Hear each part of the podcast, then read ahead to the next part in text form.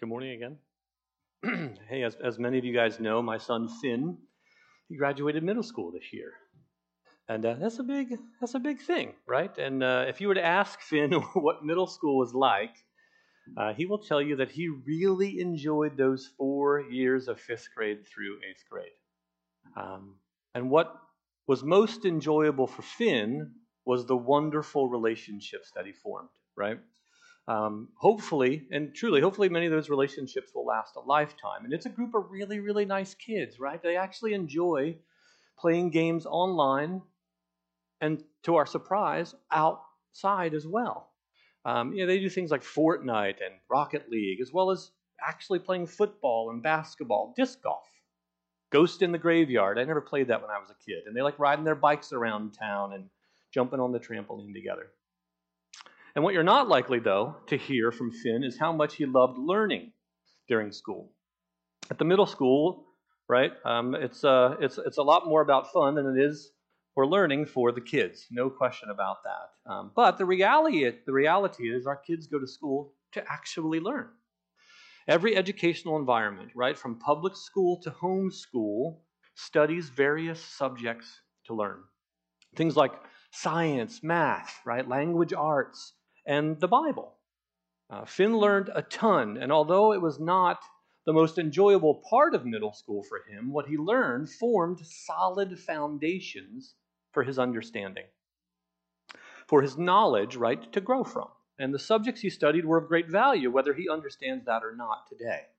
Because as Finn goes into high school, those foundations will prove to be very valuable in his ability to learn more advanced material.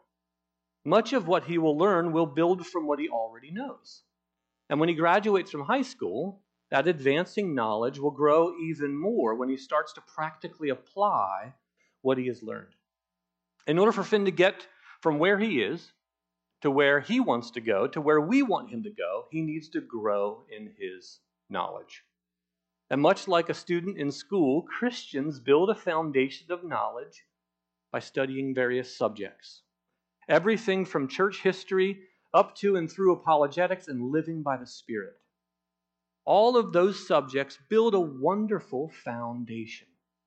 And this morning, we're going to learn a little bit more about the most important subject of all that's knowing God. We're not going to learn, right, all there is to know about God, but we'll learn to give thanks for genuine faith that grows in the knowledge of God in submission to the Son. So this morning we're going to be back in the book of Ephesians in chapter 1, looking at verses 15 through 23. So if you would, please stand with me as I read God's word, starting in Ephesians 1, verses 15, verse 15.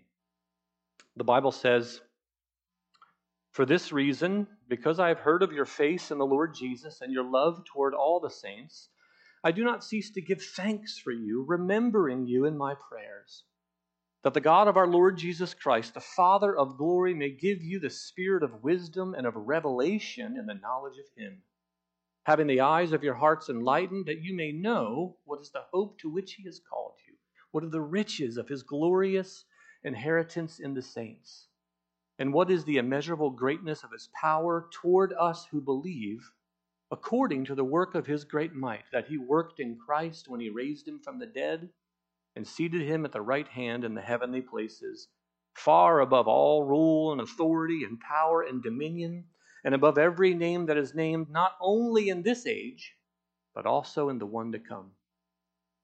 He put all things under his feet and gave him his head over all things to the church, which is his body, the fullness of him who fills all in all.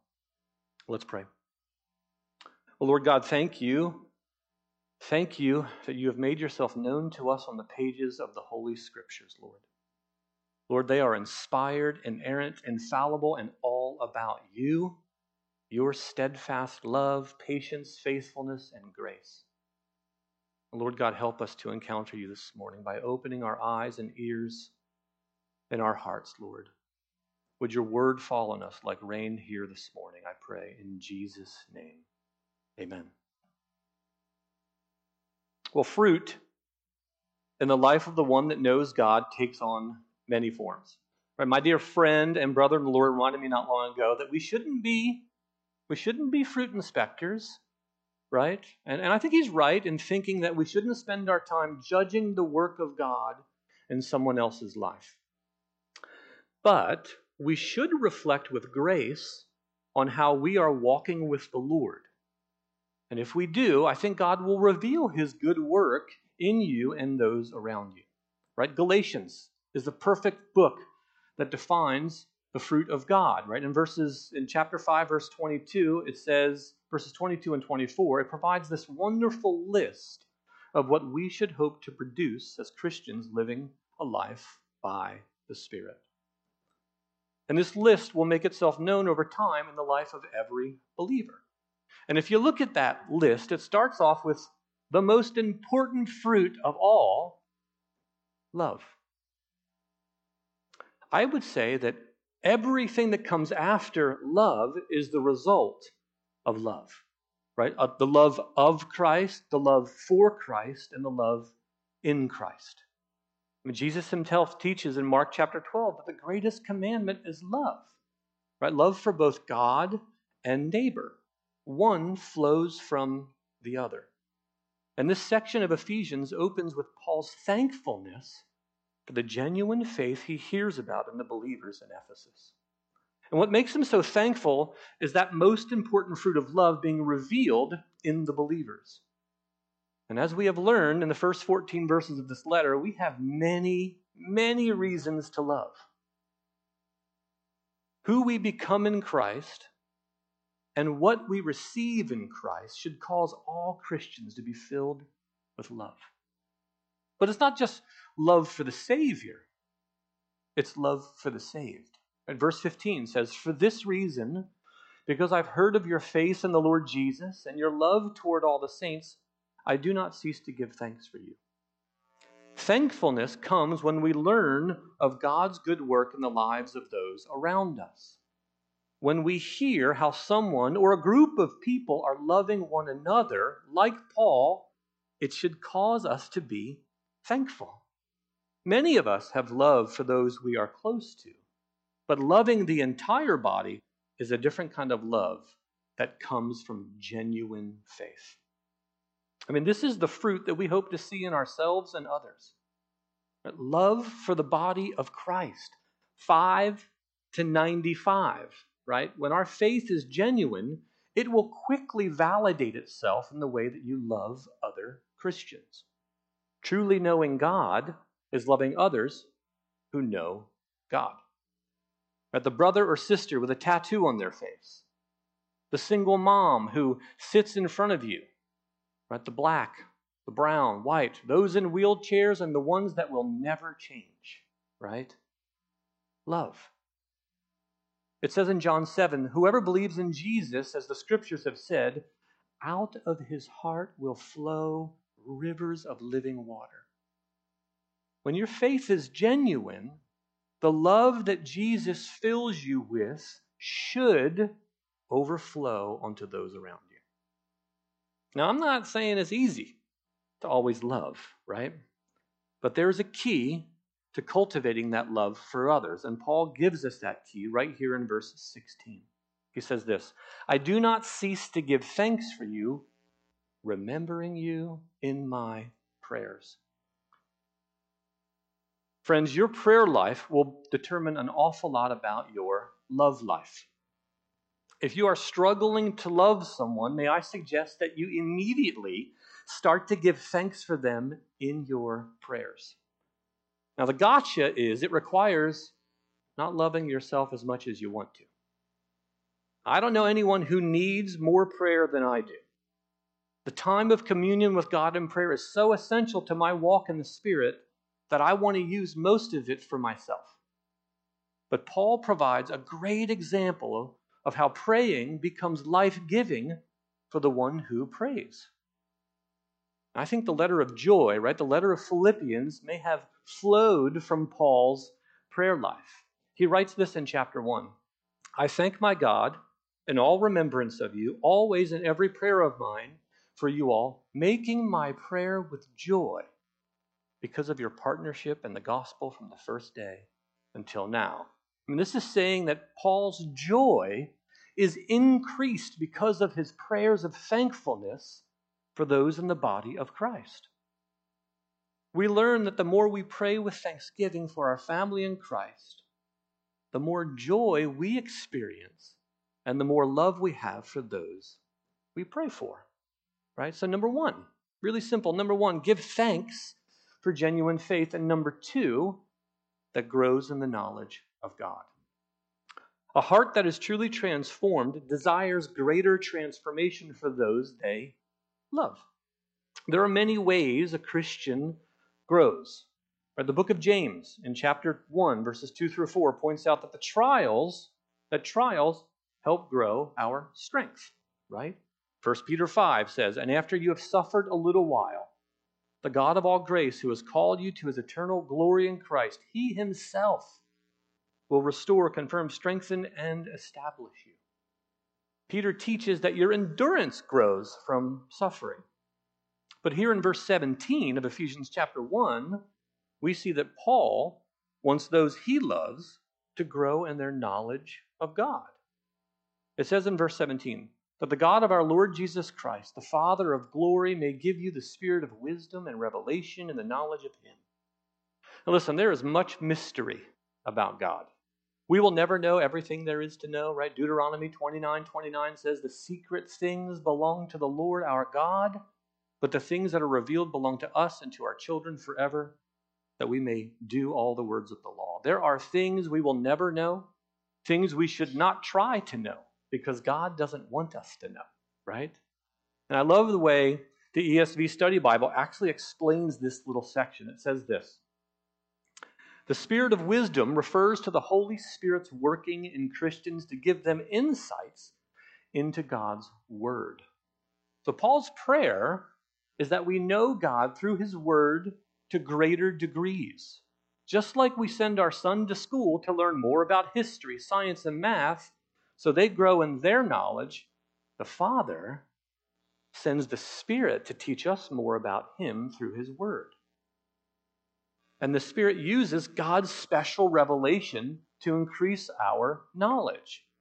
And that should be the prayer we have for one another that our knowledge of God would grow through His Word.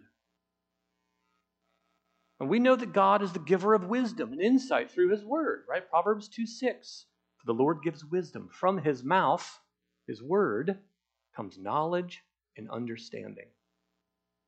For the Christian, God sends the Spirit to help us and give us understanding.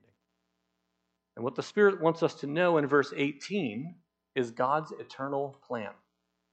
Read it with me. It says, Having the eyes of your hearts enlightened, that you may know what is the hope to which He has called you, and what are the riches of His glorious inheritance in the saints how often, how often have you let your emotions cloud the truth of God's word? Right? We live in a culture that is leaving truth behind and forming its own truth from nothing but feelings and experiences. And this was certainly a battle that the Ephesians dealt with in Bible times. Right? The spiritual life in Ephesus was founded on idols who fulfilled the desires of feelings and emotions in the people and Paul is careful to pray for enlightenment here in verse 18, and that's really, really important. important. When we are enlightened, we have clear, crystal clear knowledge. Because ignorance about God's plan only produces confusion, doubt, and instability. So, Paul is very intentional to make certain that we first have to know about God's plan and his eternal blessings in Christ. Verse 18 goes on to say, that you may know what is the hope to which he has called you. What are the riches of his glorious inheritance in the saints? The second thing about God we must know is who he has made us to be in Christ. John MacArthur says this in his commentary on Ephesians there is nothing more to seek, nothing more to be given or received. Friends, in Christ we have it all now and we'll have it for all eternity. Can I get an amen? Amen. We don't have to do anything, guys. When you put your faith your trust, when you believe the good news that Christ died for your sins, was buried, and rose again on the third day, you will no longer be defined by what you have done, but by who you are in Christ. And God will lavish on you the blessings that the Father gives his children. But verse 18 is really just a summary statement of verses 3 through 14. Paul is confirming the great truths about your identity in Christ and the gift. This is really, really important. And the gift you become that Jesus gives back to the Father. Yes, you are a treasure and an inheritance for God. I want you to listen to what it says in Zephaniah 3:17. The Lord your God is in your midst, a mighty one who will save. He will rejoice over you with gladness, and he will quiet you by his love. He will exalt over you with loud singing. There is such joy in knowing what you have received in Christ, but how much better is it when you know that God rejoices over you because you are what he receives in Christ? I mean, praise be to God. The third thing we need to know about God is the power he gives us in Christ. Verse 19 says this And what is the immeasurable greatness of his power toward us who believe, according to the working of his great might, that he worked in Christ when he raised him from the dead and seated him at the right hand in the heavenly places? Now, power is something that Paul longed for himself, right? In Philippians 3.10, uh, 3.10 and 11, Paul says this, that I may know him, that's Jesus, and the power of his resurrection, and may share in his sufferings, become like him in his death, that by any means possible I may attain the resurrection from the dead.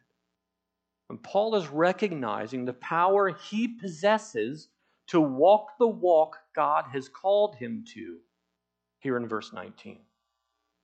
Called him to back there in Philippians. And here in verse 19, Paul wants us to know that God has given us all the power we will ever need to walk the walk he wants us to walk. We don't need to pray for more power, guys. There's no special anointing of power required to share the gospel. You have the power to lay down your life for your wife. You have the power to respect your husband. And kids, you have the power to obey your parents. But the power we have in us is the same power that rose Jesus from the dead, is what it says in verse number 20. all you really need is an awareness of God's power in you. Now, let's not forget that when we believed on Jesus, we were filled with the power of God. Romans 8 says over and over and over again, the Spirit dwells in those who believe in Jesus. And John 14 says, the Spirit is with you and dwells in you. 1 Corinthians chapter 6, your body is a temple of the Holy Spirit who dwells in you. On and on, the scriptures tell us God is with us and he will not leave us. Knowing God is knowing that his power is with you, in you, to help you. Now, some of you here this morning are starting to drive. And when you do, you will experience a whole new kind of freedom. You're going to go all over the place. And you're also going to be asked to go places, right? Mom and dad are going to ask you to go to the store for them, drive your brothers or your sisters somewhere. And in order for you to get to where you want to go, you will need gas in your car. If you don't have gas to run the engine, you will have no power to go where your parents want you to go. And in the same way, God desires to move you from where you are to where He wants you to be. He wants us to be more like Jesus, is what the Bible teaches.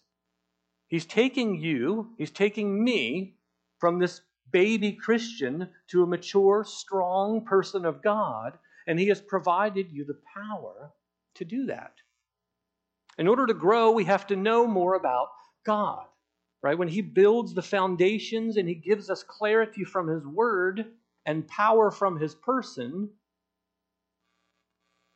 he's doing that so we walk in submission to his son. Right? Number one, we give thanks for genuine faith. Number two, that grows in the knowledge of God. And number three, in submission to the Son. The Bible says this in verse 21 and following.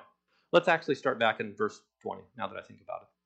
I think I don't want you guys to lose the, the context at all. So it says here in verse 20 that he, that's, that's God, um, worked in Christ when he raised him, that's Jesus, from the dead and seated him at his right hand in the heavenly places. Verse 21 far above all rule and authority, power and dominion, and above every name that is named, not only in this age, but also in the one to come. And he put all things under his feet and gave him as head over all things the church, which is his body, the fullness of him who fills all in all. Listen, my kids clean up their room,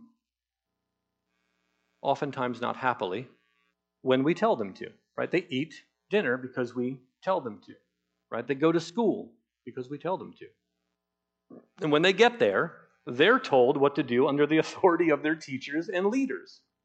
When they go to college and then off to work, they will submit to more leaders. There is never a time when you will not submit to someone. Even if you're self employed, you will submit to your customers. But these verses are saying there is one leader, one leader that everyone will submit to. No matter who you are or what you become, you will ultimately submit to the Lord Jesus Christ. Right? Philippians 2. Every knee will bow, every tongue will confess that Jesus is Lord to the glory of God. It says Jesus here is far above all rule and authority and power and dominion, uh, above every name that is named, not only in this age, but also in the one to come. And the first thing that comes to mind when I read this is that Jesus is the ultimate ruler of all kings, presidents, and governments, right? There is no power more powerful than him. No matter how powerful they think they are or how powerful they become, he is more powerful and they will ultimately submit to him. If they don't do it in this age, they will do it in the one to come. Right? We all know he's coming back and his power will be on full display. Right? The book of Revelation says so much about kings and the king. Jesus is called the Almighty in Revelation chapter 1. He is over all because he is above all, is what it says here. But I want you to notice the progression of power that this text shows us, right? We have authority, power, dominion. It's a growing power, right? It starts off small and gets bigger and bigger. Right? Just like a politician starts off small, being a district representative, then becomes a governor, then a vice president, and, and sometimes, eventually, the president. And with each step he takes, he's given more power and authority, and his or her dominion grows larger and larger. And part of what makes Jesus so gloriously powerful, and the reason he is so far above all rule and authority, is because he is building a kingdom that will ultimately overthrow every other kingdom. And this kingdom that he is building is his church, is what it says in verses 22 through 23. Jesus' kingdom is built by his kingdom builders that submit to his authority because of his power to take dominion. Now, I want to bring this idea of power, this idea of authority and dominion idea down to much more of a personal level. Because I think it's important that we don't just see this as something for the power structures in the world, right? The powers that be, but for ourselves as well. So I want you, who thinks they are in authority over their dominion, to know that Jesus actually is. Oh, you may not be in submission to that truth, but He is. Whether you're single, right, or married, maybe you have children or even grandchildren. You might be the one paying the bills, feeding the kids, keeping the house organized. You might be the oldest, most responsible, and most intelligent. It's not what you achieve that makes you the ruler over your dominion.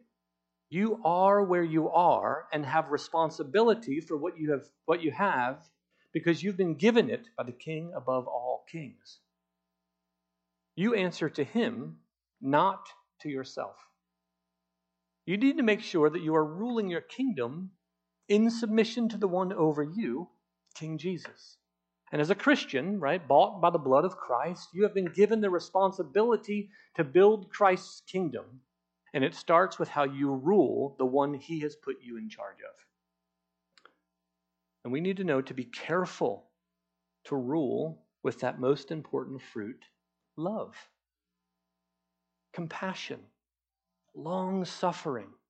And we need to prioritize the importance of building the kingdom right where we are and with those King Jesus has given us, those he has given you. Now, I don't want you to think that this kingdom is going to make the world a better place, because it's not. But the scripture is super clear that the world is decaying because of sin and will ultimately pass away.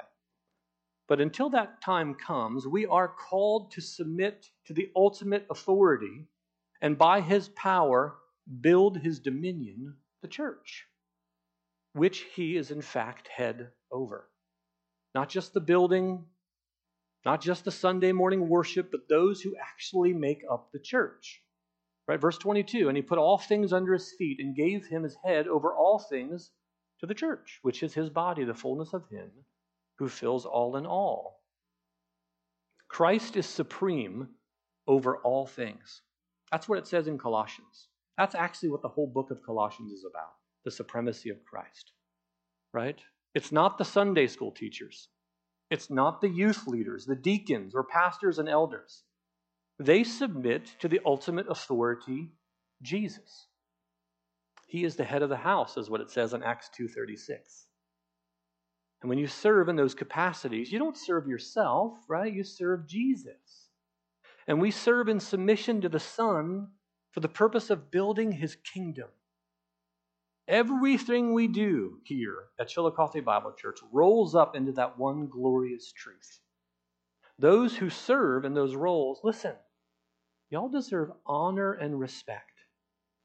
The work you have committed your life to and the time you give is so precious. And for that, I want to say thank you.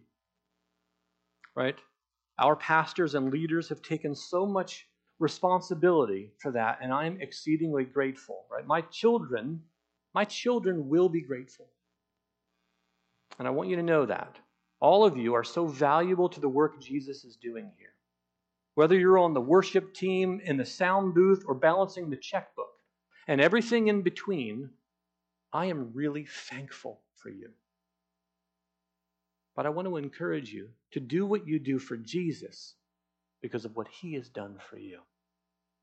Right? There is freedom in Christ, glorious freedom, but knowing God is submitting to our King and doing that and doing what he wants us to do, right? Earthly kingdoms rule by power and authority. The kingdom of Christ rules by love. It's compassionate, slow to anger, long suffering, because we have been set free from the ruler of this age and from the power of sin and darkness. Our mission is to make disciples and build Christ's kingdom from generation to generation. We pass on the faith so they can pass on the faith. Knowing God is a wonderful and glorious thing, okay? My hope this morning is that you've just gotten to know a little bit more today, right, about God and built a little bit more of those foundations, right? And the truth is that uh, there will be some of you that are still kind of stuck in your foundations. And I pray that you study the most important subject of all, and that's God, right? I can promise you, I can promise you, whether you're 7 or 67 or 77, but the more you get to know God, the more you will want to share with others what you know about God. And the more you will be thankful for genuine faith that grows in the knowledge of God and in submission to the Son. Okay? Let's pray. Lord God, I am overwhelmed with thankfulness, Lord. Overwhelmed with what you have done in me and what you've done here at Chili Bible. Father, you have given me the privilege of serving you as the pastor in residence here. But Lord, this time has come to an end, and my responsibilities are changing. So, Father, I pray and ask that you would be gracious, so gracious, to give me the humility to serve you in this church in a different way. Lord, I need grace to submit to those who serve in submission to you. And I thank you for my family at Chili Bible, Lord. And I pray that they would be filled with the fullness of God through the knowledge of our Savior, Jesus Christ. And in his name I pray. Amen. Thanks, guys. Have a great day.